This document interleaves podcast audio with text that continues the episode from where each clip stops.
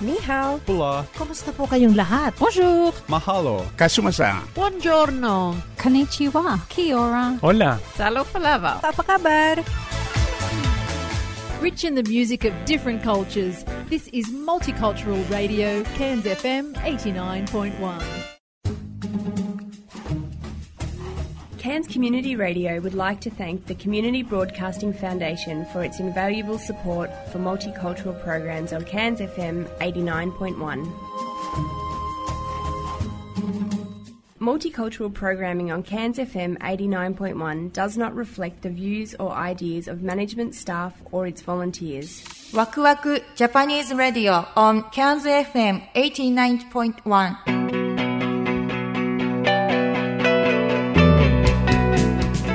皆さんこんばんは DJ ジュンです。こんばんは、P です。今夜も始まりましたワクワクジャパニーズレディオンケンズ FM89.1 よろしくお願いしま9す。よ月最後の放送になります。よろしくお願いします。ろしくお願いします。ということでね本当に9月も終わり10月に入るわけですけどもはい。日本で言ったらば何でしょうね。あの温泉とかになるんでしょうか？まだ早いんじゃない早いですか？ですか？ん。もう季節感完全に分からなくなってますけども。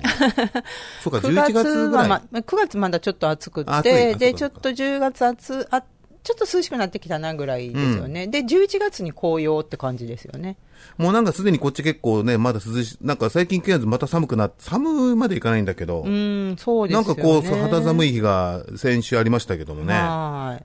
なんか、いよいよね、年末に負けて寒くなるのかなって勘違いをしちゃって、こんな風になっちゃってるんですけど、日本も10月っていうことで。でも確かに春というよりはうん秋って感じの天候じゃないですか。P も何回か言ってましたよね、うん。今年のケアンズなんだっていう。そうそうそうそう。9月末なのに寒いなんてありえないとかね。なんかね、私、はい。あの、パーカー、長袖のパーカーを、あの、直したんですけども、直したって片付けたんですけども、はい。ごめんなさいいやね、関いいです。いやいやいいんです。西人なので。関西の方は全然何もおかしくないと思ってますけど、関東の人は、直す？ってね。そうそう、よくやる。洋服を直した？なやな縫い直したの？って思っちゃうよく、よね。じゅんさんと、この会話をしますけども。そうですね。はい。そうですね。皆さん、あの、今、わからない方のために説明しますけども、関西では、しまうっていうのを直すというんですね。はい、そうです。ね。うん。あの、これ、もう、あの、関東の人は知らさ、知らないと、はいちょっと、じゅんさん、あの、醤油直してって言われてね、うん醤油を直す？どこから？確大豆から？とか思っちゃう。本当に。うん。はい。まあ、はいさすがに、失礼しましたはい、失礼しました。話が。はい。はいそれで、一旦直、一回しまったパーカーをを出しました出したぐらい寒い日があったと。はい。そうですうんはいまあ、そんなんで、この間あの、友達がね、イノットに行ったって言ってて、いやー、すごくいいなと思ったんですよ。今ちょちょうど、まあ、今っていうか、まあ、彼が行ったのはもう2週間ぐらい前ですかね。ん行って、もうあの頃多分寒くて、で、先週、本当に先週なんか寒い日ありましたよね。ありました、ありました。絶対イノット寒いよねっていう。いやー、寒いと思いますよ。あイノットには友達が行ってたんだっけなんか。うん、そうなんですよね。ね私のお友達がイノットに、あの、行ったら、朝が凍えたって言凍えた。たっていうね。だから、そうやって思ってたんで、日本も10月温泉っていうもう完全にわけのわかんない 季節感になってるわけですけども。そこから引っ張られたんですね。はい。ねうんちょっと、いいですね。イノットまだ行けそうですね。このままで行くとね。まあ、しばらく。そうですね。あそこ標高高いから寒いんだよね。ああ、そうなのかな。あそこはだって、あの、確か、あの、イノットの手前のレーレーバンズホーっていうはいはいはいはい街は、結構標高高いんですよ。高いですよね。うんだからマイナスになる寒いんですよ。こともあるって聞いてましたよ。うんそうそうそうそううまくできてるよね。そうそう寒いところに温泉ができるっていうさ。あ、確かに。はいまあそんな感じですけどもね。はい。はい。まあ、まあ今回はちょっと新しい試みと言いますか。うんうんうん。インタビューを。あ、そうそうそうそうそう、はい入ってますけどあ新しい試み。新しい、新しいとか、あの、今度そうですね僕がね、ちょっとできなくて、はい。はい。うん我らがうんうん、コモちゃんが、はい。インタビューをね。そうなんですよ。今週、久々にというか、もう、コモちゃん多分インタビュー2回目ぐらいじゃないかなと思うんですけども、うんうんえっ、と、美穂さんという方で、うんうんえっ、と、最近ちょっと音楽をされてる方なんですよね。なんか、去年の年末ぐらいかなに、あの、急に、急にというか、ちょっと、あの、弾き語りをやってみようと思い立って、えっ、と、弾き語りをされてる方なんですけども、ちょっと知り合う機会があって、あの、インタビューお願いしたところ、ぜひという感じで。なるほど。そうなんですよ。これは、あの、僕はね、うんいつも、このね、インタビューを結構今までしてきたんで、うんうん楽しみです、これは。はいはい。プレッシャーになっちゃうかな。もう、コモちゃんやりたくないとか言っていやいや、もう、もう終わっちゃってるんで 大丈夫ですけども。ね。いや、本当に楽しみですね。はい。で、あの、美穂さんなんですけども、あのー今回、あの、お話、多分インタビューの中でも出てくるかと思うんですけども、弾き語りをされてるんですね。で、その弾き語りで歌われてた曲が、あの、深夜食堂ってわかります？もちろん知ってますよ。ドラマ。僕は知ってますよ。はい。あそこで。これ今、あの、リスナーに言った感じですよね。いや、ジュンさんに一応聞いたんですけども。あ、そうですか、はいえ一緒に何回も見たじゃないですか。はい知ってますよ。覚えてるかなと思って。いや、びっくりしましたよ。そういえば。深夜食堂っていうのはね、うん。これあの、コミックから始まった、えっ、と、ドラマで、はい。僕はそのドラマの方を、あの、すっごく好きで、昔からもシドニーにいる頃から好きで、うん。あの、今、新作を待ちに待ってる状態ですけども。はいそうそうですよね。もう本当に、うん。ね、深夜から開くね、うん。多分あの、新宿の歌舞伎町の裏手あたりのイメージなのかな？ん。あそこでやっている店主一人が、あの、ね、深夜から開く、そこに様々な人間模様が繰り広げられる、うんまあこのドラマの、はい。それの、それの主題歌を。主題歌。これはね、いや、ほんと渋い。そうですよね。ジュンさん前にこれの CD 欲しいって言ってましたよね。言ってた。あれね、本当に深夜食堂って素晴らしいドラマなんですよ。僕大好きなんですよね。本当に、あの、まるで東京に帰ったような感覚になれるし、うん。あとその本当にこう出てくる人間、人間模様だったり、もうドラマがすごくやっぱ素晴らしくて、はい。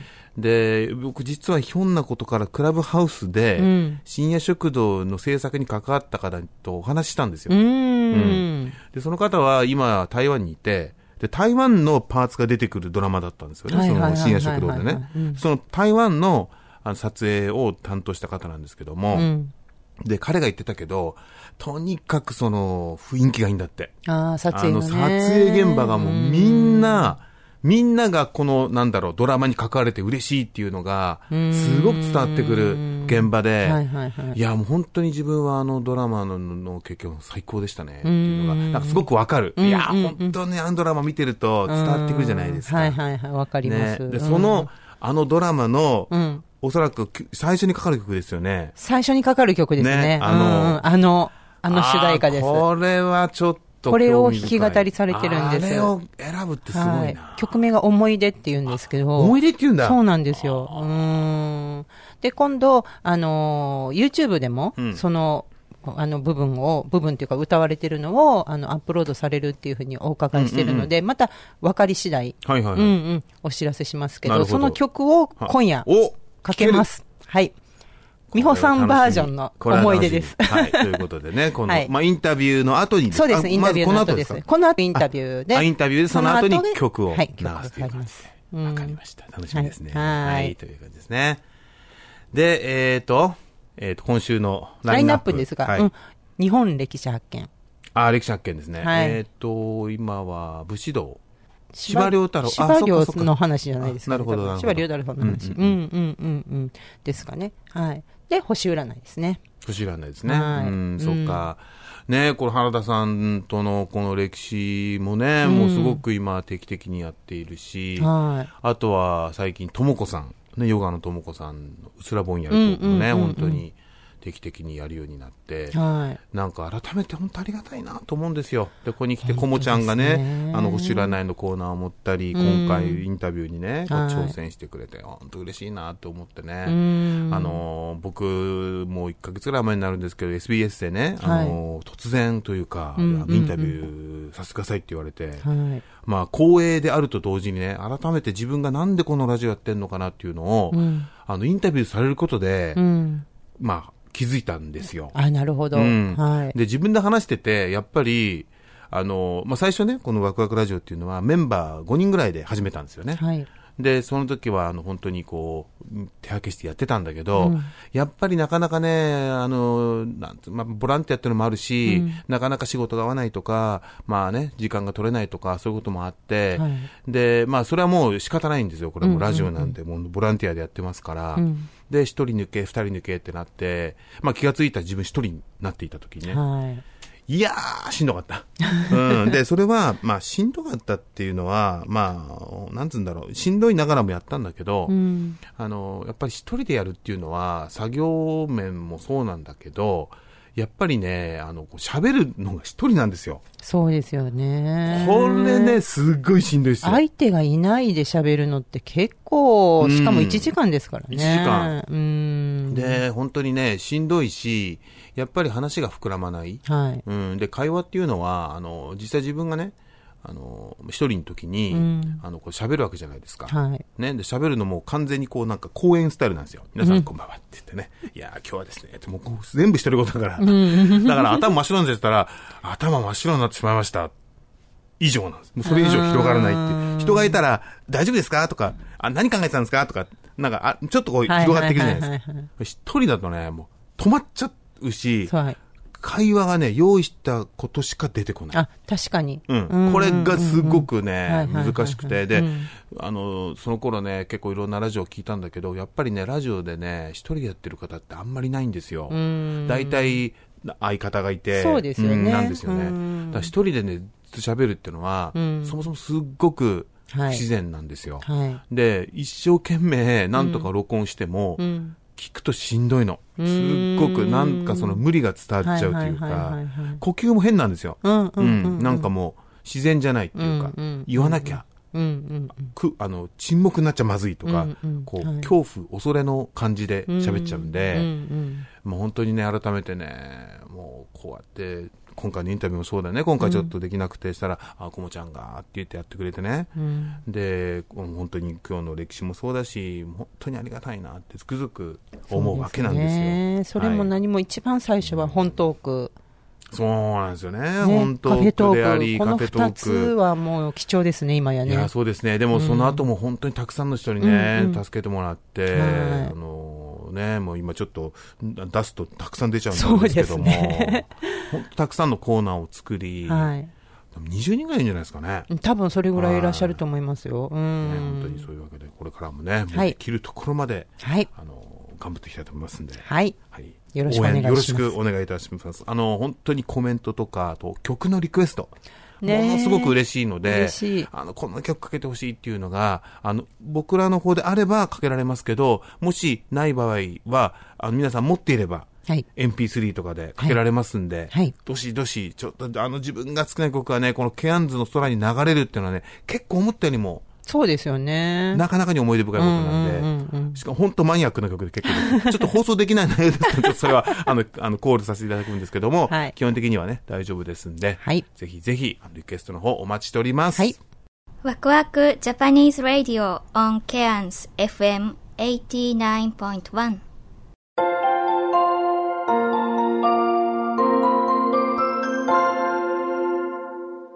こんばんは、コモです。今週も始まりました、ワクワクジャパニーズレディオ。本日はお客様に、えーシンガーのみほさんをお迎えしております。こんばんは。こんばんは。ようこそお越しいただきました。ありがとうございます。いや、もうこちらこそありがとうございます。なんかようやくお会いできましたっていう感じですよ。ちょっとシンガーって紹介されちゃって恥ずかしくなっちゃった。えーだってシンガーやないですか。いえいえいあのー私この前、この前っていうかもう何回も見てるんであれなんですけど、え。はい。あの、スマイルウィズキッズさんの、はい。ジャパンデーオブホープの動画はい。で歌われてはるのを何回も拝見してまして、あありがとうございます。あの、深夜食堂のね、思い出って曲を美穂さん歌われてたと思うんですけど、そうなんです。なんかね、もうめっちゃ心に染み入る感じ。よかったです。ね あの、うん、あの、心は込めさせていただきました。いや、技術も素晴らしいと思うんですけど、長くされてはるんですよね、きっと。いえいえ、あの、中学高校の時に、あの、6年間フォークソング部に所属してまして、主にその時にやってたぐらいで、それからはあんまりギターも弾いてなかったんですよ。あ、そうなんですか、うんなんかもう、周りの人とか私もそうなんですけど、みんな長くやってはったのかななんて。いえいえいえいえ本当にあのそんなにしてなかったんです。また音楽を始められるきっかけとかあったんですか？あえーっとそうですね。あの結構私運動が好きでジムとかあのダンスとかいろいろやってたんですけど膝を痛めてしまいましてで音楽にまた戻ろうかなと思ったんですあ、そうだったんですね。なんかだいぶ別の方向に行かれてからまた戻られたという。ああ、そうなんですよ。あの、じゃ、ちょっと父の話を。はい。えっと、父が、はいあのー、うんと、何年前かな、10、10年以上前に亡くなったんですけども、その亡くなる1ヶ月ぐらい前に、えー、と、私のあだ名がみーちゃんだったんですけども、みーちゃんの、あの、歌とギターが聴きたいなって言ったのに、あの、弾いてあげなかったんですよね。なんかこう、うんそんな自分のスキルも大したことないし、その時ギターももう古くなって押し入れの中にしまわれてたので、わざわざそんな、どうしてそんなん聞きたいんだろうと、その時は思ったんですけど、その1ヶ月後に亡くなってしまって、で、ああ、弾いてあげればよかったなっていうのを、あの、怪我した後に思い出して、で、始めることになりました。あそうやったんですね。その時にお父様には歌わなかったので。そうそうそうそうそう、うん。そうなんです。それがね、なんかね、後悔がどこかにあって、あそうやったんですね。はい。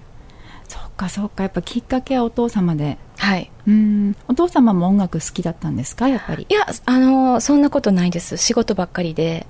だから、たまに私が部屋で、あの、ギター弾いて、歌ってるのが、ちょっと癒しになってたのかもしれませんね、今思えば。うん。しやっぱり毎日っていうか身近にねいる娘さんの声やし、うん。あのやっぱりあいいなと思って、うん。どっかなんかそういう才能に気づいてはったんかななんて今の話聞いてて。そんな、才能なんて大げさなもんじゃないですけど。でもやっぱり、うん。あの好きでやってる人ってうん。強いやないですか、なんていうのかな、もういやいややってても、うん。まあ、それでももちろん努力していれば技術って向上すると思うんですけど、やっぱり好きでやってる人にはかなわない？確かにそうですよね。うん。なんかその、こう、通じますよね、やっぱりその好きで、あの、誰かを喜ばせてあげたいとか、そういう思いってやっぱりこう音楽の中に入ってくると思うんで、まあ私の場合スキルはまだまだね、全然あの、大したことないんですけど、気持ちを、心を込めることは、あのね、いつもしてますんで、今後もそれが音楽に出てきたらいいなと 思ってますけど、あもう絶対出ると思います。努力します。はい、だってあの動画私も何回も拝聴させていただいてるんですけど、はいまたお聞きしたいなって思いますもんよかったです。でもごめんなさい私音楽に関しては素人なんで、あー素人が何言っているんだって怒られちゃうかもしれないんですけど、はいやっぱりなんか夜とかに振って思い出すんですよね、あの声の感じとか。なのでそういう方きっとたくさんいらっしゃると思います。よかったです。はい。今後の活動の予定とかもお聞きしちゃって大丈夫ですか？あ、えーバスキングのライセンスを取りましたので、あ素晴らしい。もうちょっとギターが上手くなったら、あの、エスプラとか、うーん。わかんないですけど、スーパーの前かもしれませんし、いろんなところに。いろんなところにうんこう、出没して、ポロンとこう、弾き語りを。弾き語りをできたらいいなと思ってるんですけど、はい、うん。もうギターも十分にお上手やと思うんですけど。いやーいやいやいやいや本当まだまだなんで。そうですか。もうちょっと練習しないとダメかな、なんか意外と控えめな方なんですね、そうよくそれ言われるんですけどね、はい。あのごめんなさい。リスナーの方あのお声しか聞こえないと思うんですけど私今お隣に美穂さんいらっしゃって すごく華やかな方なんですよ。ありがとうございます、はい、だからなんかそのギャップもなんかまた素敵な魅力だなと思って。ありがとうございます。ありがとうございます。はい、じゃあもうケアンズのもっと多くの方にね聞いていただく日も近いですね。努力します。はい。はい、じゃあリスナーの皆さんぜひエスプラや 町のスーパーの前でちょっと美穂さんのこと。あちょっとスーパー怖いかな。最近ちょっとね物騒になってきたし。そうですね。まあちょっと皆さんあの探してみてください。そうですね、はい、はい、では、えー、今夜はシンガーの美穂さんにお越しいただきました。ありがとうございました。ワクワクジャパニーズ・ラディオ on Cairns FM89.1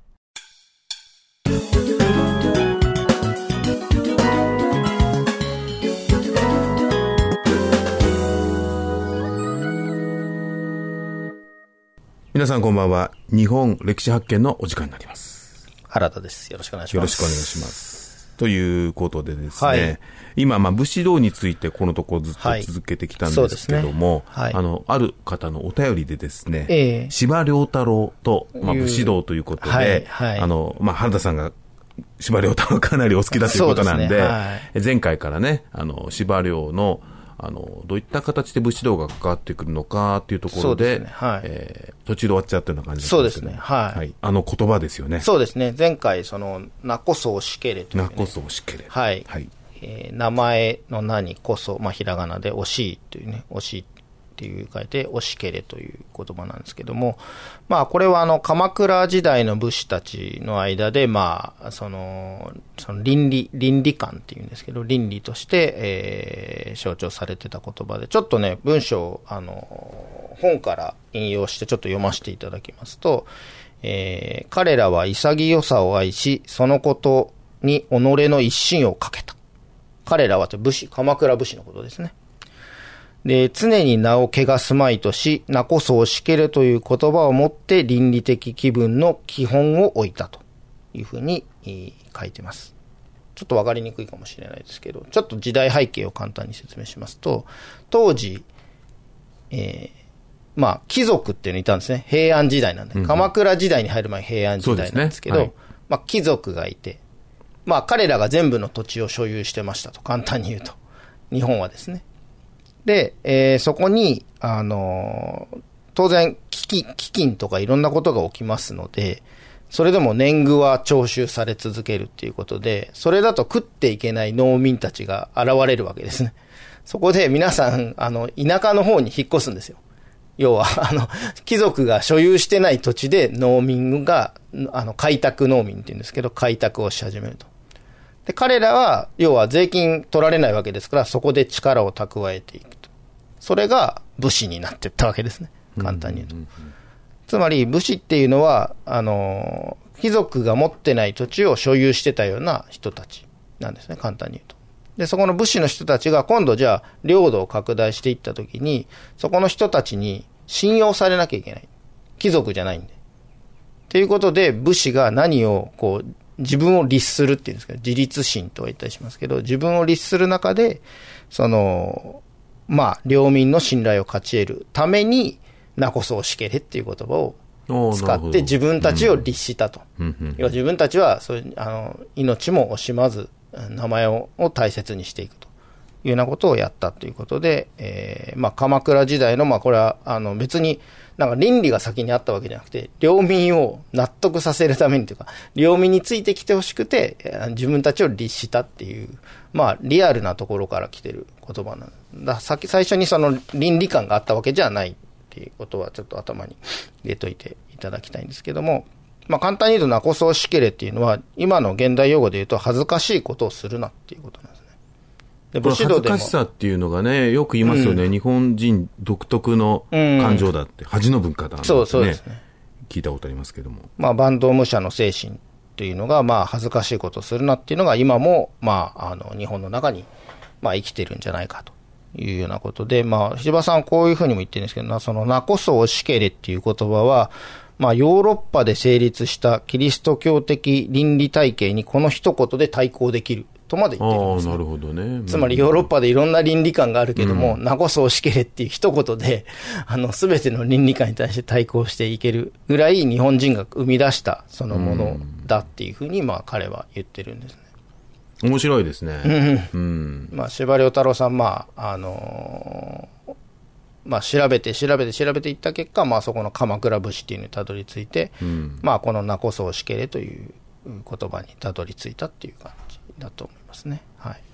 まさにこれが、あの、僕がね、これを、あの、うん。武士道を始めたときに、うん。まあ、これは二戸稲造の武士道なんですけど、まあ、彼自体が、あの、外国人の同僚にね、日本の道徳は何だ、うん。宗教あんのかって言われて、うん。ない、宗教はないって言ったら、うん。宗教がないってどういうことだ？じゃあ、うん。日本人の道徳って何だって言われたときに、うん。考えて導き出したのが武士道だったわけなんですね。うん。だから今、その、あの、恥っていうのもありましたけど、うん。何に対してなんだっていうのがあるうん。と思うんですね。うん。で、僕が読んだ限りでは、天に対してだっていうのが出てくるんですよ。うんうん。で、天っていうのは、あの、西郷隆盛とかも言ってたり。はい経典愛人ね。あ、もうそうです、ええ。まさに、はい。経典愛人なんですけど、これね、はい。はい。代表的日本人で、あの、話そうかと思ってたんですけど。あそうですか。まあ、まさに経典愛人って言って、そう天に対して、うん。あ敬う、ん。そして人を愛すという、うんうん。あの、その天っていうのが、うん。最初僕よくわかんなかったんですよ。うん。な、なんかよくわかんないっていうか、うん。お天道様に恥ずかしくないことやろうとか、なんか昔子供の頃聞いたことあるんですよね。はい。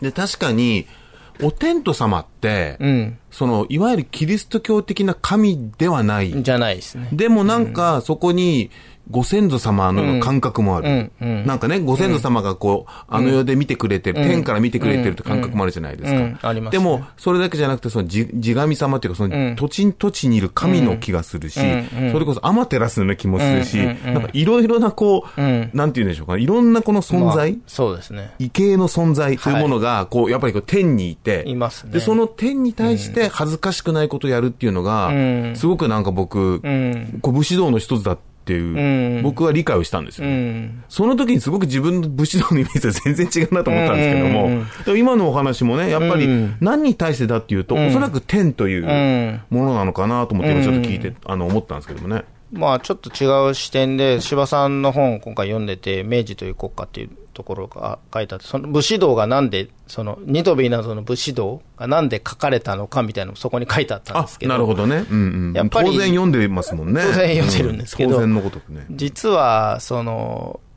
その武士道が書かれた時って、もう侍が、その西南戦争っていうのがありまして、大きい戦争がありまして、はそこで侍の世っていうのは完全に終わるんですよね。うん要するに侍バーサス、その新政府軍の戦いが最後の西南戦争。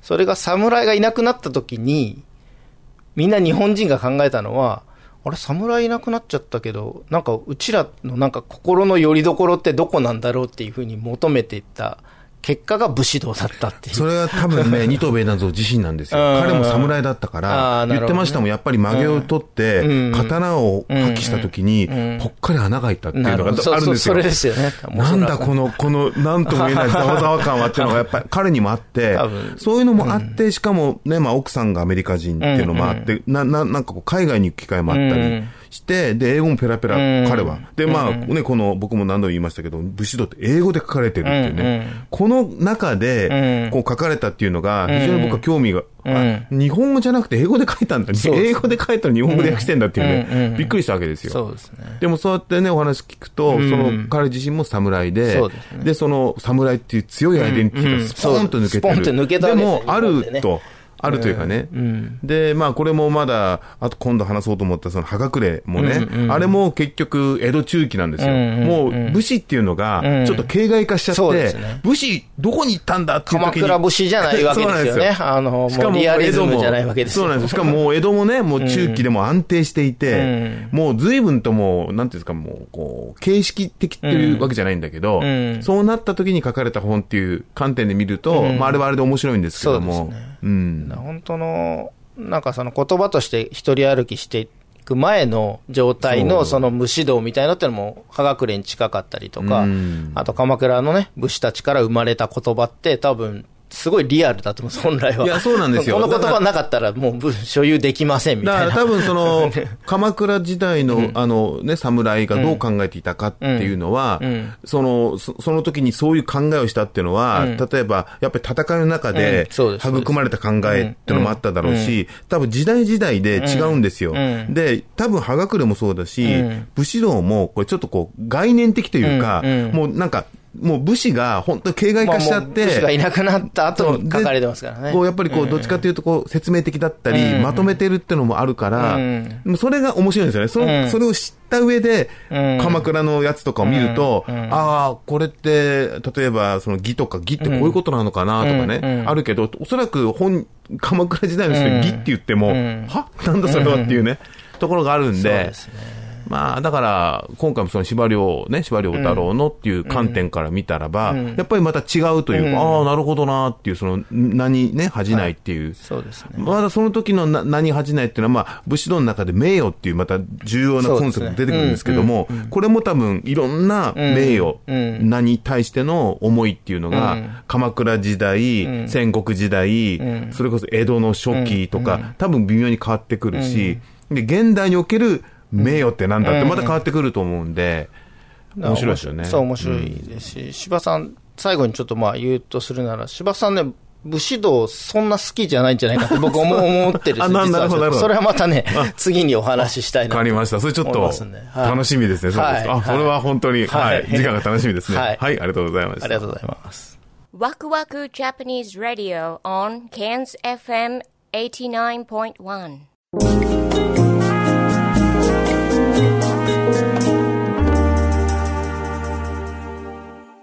こんばんは、こもです。はるみです。よろしくお願いします。お願いしますえー来ましたよ、先生。大好きな。乙女座です。そうです。先生、乙女座でしたもんね。そうです。見ればわかるでしょ。わかるとか なんだこのテンション。そう。まあ、そんな乙女座さんは、はい8月23日から9月22日生まれまでの方が該当します。うん二十四節気で言うと、諸々です。少々。暑さがちょうどこう、峠を越す時期。あ、はいはいはいはい。まあそうですよね。8月も終わりなんで、ちょっとずつこの厳しい暑さが引いていく時期ですね。ですねはい。そんな乙女座さんの性格は、えー、生真面目、はい。几帳面、はい。割としっかり者。うーん。あれ？まあまあまあ、まあとりあえず。まあねうんうん割と別居熱心。うん。計画立てて物事を進めるのが実は得意とかね。ああ、なるほどね。まあわかる気がしますよね。うん。えー、そんな乙女座さん、いきます？こっから先。あの、例によって例のごとく。ああ、神話の話ね。はい。はい。しなきゃ楽しいですよ、今回も。楽しいですね。うんまあしときましょう。そんなわけで先生説明していただきましょか、いうやいやいや、今日はか。カタカナの名前わかんないし。一応ですね、その乙女座さんのモデルになってる人が、まあ候補が二人いるんです。一人はデメテールさん。あの、あの、あの、あのゼウスさんの、まあ、奥様の一人。そしてもう一人が、そのデメテールさんの娘で、ペルセフォネさん。うん。この二人がどっちか、まあ、どっちかが一応モデルになってると言われまして、で、この二人にまつわる神話なんですけども、とんでもないです。とんでもないですね、先生、これ。うん。まあ、事の発端はどこになるんでしょうね、あれどはね。こなんですかね。まあ、あらすじを言いますと、うん。うん。あの、そんなわけで、えーその、娘のペルセフォネさん、まあ、美人だったわけで、で、農業の神様うん。だったんで、こう、大地にこう繁栄をもたらす、ん農作物がよく育つ神様なんですけども、冥界の、えー神様のハデスさんが好きになっちゃいまして、ペルセフォネを。で、ある日突然かっさらうんですね。うん。そう、誘拐です。誘拐です。あの、め、あの、あの世に誘拐です。あのように誘拐。はい まあ、そうなっちゃいますよね。うん。で、そんなわけで、そんな娘を取り戻そうと、えーお父さんのゼウスさんが、あの、例によって例のごとく、使いっ走りのヘルメスさんを送り込むわけです。うんそれで、ヘルメスさん、まあ、あの、この人できる人なんで、ちゃんと娘さんのとこたどり着きます。で、この娘さんに、あの、一応聞くんだけどさ、冥界のもの食べてないよね って確認するわけです。っていうのは、冥界のもの一回でも口にしちゃうと、あの、現世に、現世っていうかその、地下の世界から戻ってこれない。うんここ、古事記でもありますよね。ありますね。ね。うんうん。まあ、そんなわけで、一応確認するんです。そしたら娘さん、いや、食べてないわっていうわけですよ。うんで、オッケー、じゃあ帰るよって言って帰ってきたら、実は、ザクロのね、あの、ちっちゃい粒ね。そう、あれを4粒口にしてたと。うん。ってことが発覚し、もうこうなったらもうどうしようってやっぱね、皆さん考えるわけじゃないですか。で、どうやったら丸く収まるかって話だよね。そこです。それでですね、まさかに、まさかのまさかで、4ヶ月ごとでしたっけ？えっと、1年のうちの4ヶ月だけ？ああ、なるほどね。んその時期だけ冥界に住んで、うん。あとは地上っていうか、うんうんうん。こっちにいるっていううんうん。契約になったんでしたっけ、なった。うんうん。あ、だから冬があるのか。そうそう。だから冬の4ヶ月間は、そのお嬢様が、この地上にいらっしゃらないので、ね、あの植物が何も育たない冬になるという話です。そうか。で、お嬢様が戻ってくると同時にまた春で、春が始まって芽吹きの季節と。そうそうそう。あ、すごい。お嬢様によってこの世は動かされてたんですね。そうなんです。そうなんです。そうか。そう。すごいお嬢様でしたね。そう、お嬢様です。とでもね、なぜ誘拐されたかっていうのが話なのよね。まあそこですよね。うんなぜ突然惚れちゃったからいきなりあの誘拐っていうのはこれはもう犯罪になるね。はい。はい。はい。はい。じゃあなぜそうなったかっていう話が問題で、はい。なんかどもうあのよく調べるとその冥界のお坊ちゃまとあのゼウス様が話をして、で僕ねこの人に惚れちゃったのでお嫁さんにしていいかなとかってご相談をしたわけですよそしたらゼウスさんが、い、いよ結婚しちゃうねよ惚れたんでしょ？みたいないいよ OK っていう言ってちゃんと許可はもらったつもりでかっさらってきたんだけど、でも他の人にはちゃんとあの伝達が行き渡ってなかったと。あの、他の神様っていうか、周りの方々ですね。うんうんうん親戚っていう感じですね。親戚一同、うん、知らなかった。だから、さらわれたって、大事件になったわけよね。なるほど。うん。そっか。うん。で、ヘルメスさんがパシリをしたって話よね。それさ、さ、あの、あんま言っちゃいけないかもしれないけど、ゼウスがちゃんと言ってなかったから、うん、そうそう。だからほら、やらかすんですよ、ゼウスさんはいつも。全知全能の神なのにね。うんうんそうそうそう。やることいっぱいあるから、頭の中ちゃんと整理されてないのよね、きっとね。神様なのに。だからいつもあの、できるヘルメスさんが、尻拭いをして使いっ走りをされると。そうそう。それで物事を丸く収めてくれると。なるほど。やっぱ適材適所っていうのもね、うん神様あるんですね。あるねうん。そう。そうか。それでまあ、なんとか丸く収まり、地上には、まあ冬はあるけど、そう。あの、物がちゃんと育って、お花が咲いて、実がなってっていう季節が出てくるっていう話ですね。なるほどね。あ、だから、乙女座さんの星座に描かれてる女の人って片へ片手に、あの、稲穂っていうんですか？うんそうそうそう持ってるんですね。うんうん北条の神様だから。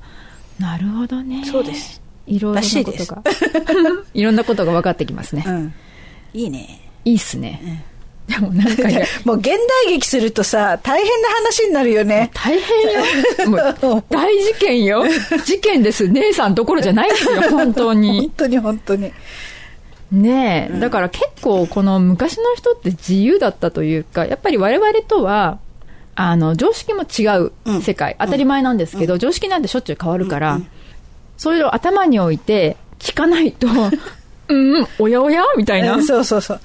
ってことが結構起こる。起こる。うん。だいぶ、まあでもそれがはい普通だから。ね。そうですね。そうそう。神々の世界ではあれが普通。あれが普通もう我々もだいぶ慣れてきましたね。ここまで来たらね。ねはい。はい。そんなわけで、えー、乙女座さんでした。なんとか無事に終わりました。よかったです。よかったです。うん。あ、そうそう、だからといって、乙女座の人が、そういうわけ、そう、なんていうの？その、計画性がないとかそういうわけじゃないんで、そうそうゼウスさんはゼウスさん、乙女座さんは、その娘さん。娘さんですからね。うんかっさられた美しい、あの、豊穣をもたらす娘さんです。だから、ちゃんと計画して物事を進めて何かを育てるってところでそうそう、あの、乙女座さん、そういう方たちです。っていうことなのよね。そうです。はい。あの、誤解のなきをないない言っときます。はいはい。そんなわけでした。はい。よかった。無事終わった。またまた？終わった。うん。では、今夜もすいません。ありがとうございました。はい。また。ワクワクジャパニーズラディオ on Cairns FM 89.1今週も最後までお聞きいただきありがとうございました。ありがとうございました。えー私たち、えーワクワクジャパニーズレディオなんですけども、毎週月曜日夜7時から、えー1時間やってるんですけども、えーこれはですね、キャンズ FM89.1 が、えーマルティカルチャルプログラムという番組を、えー、大体平日の6時から持ってまして、約、そうですね、12ぐらいのエスニックの番組を持っている、一つの番組が私たちのワクワクになってます。ちなみにワクワクの前が、えー6時からえー1時間、Excuse My French というフランス語の、えー番組ですね、フレンチコミュニティの番組。そして僕たちのこの番組の後が、えーこれは2時間にわたって、えークックアイランドのプログラムが入ってます。えーあとは火曜日ですとイタリアとかフィリピン、えー水曜日はタイ、えーチャイニーズ、サモア、イーストンティモール、ラテンアメリカ、インドネシア、PNG、サウスパシフィックと、えー、いろんなね、エスニックの番組がありますんで、もし興味ある方はぜひ、あのね、まあ、言葉はちょっとわからないかもしれませんけども、あの、一部英語でね、説明があったりとか、はい、やっぱ一番興味深いのがその国々の音楽が聴けるので、あの、ね、ぜひ、聞いてみてください。で、みんな、えー、このエスニックプログラムは全員、えー、ボランティアでやってますんで、あの、まあ、それぞれのね、コミュニティが、あの、今後続くためにも、この番組が、えー、続けられるように皆さんサポートよろしくお願いします。お願いします。Thank you for listening to Waku Japanese Radio on KNZFM 89.1. Our program is uh, basically on KNZFM 89.1, so multicultural program. Uh, we, uh, we, we every Monday start from 7 p.m. to 1 hours, and before our program, we have excuse my French the French program from 6 p.m. And after our program, uh, we have a Cook Islands program, which is for two hours from 8 to uh, 10 p.m we are part of the uh, sort of big community of multicultural uh, society. Uh, it's very important to have multicultural program in the radio, I think. So uh, please support uh, just simply by listening and please share our program to other people and would you please try maybe other program as well, uh, French and Kukaran, and also we have Italy program, Filipino program, Thai, Chinese, Samoan, Eastern Timor, Latin American, Indonesian, PNG. So uh, please tune it just for our community.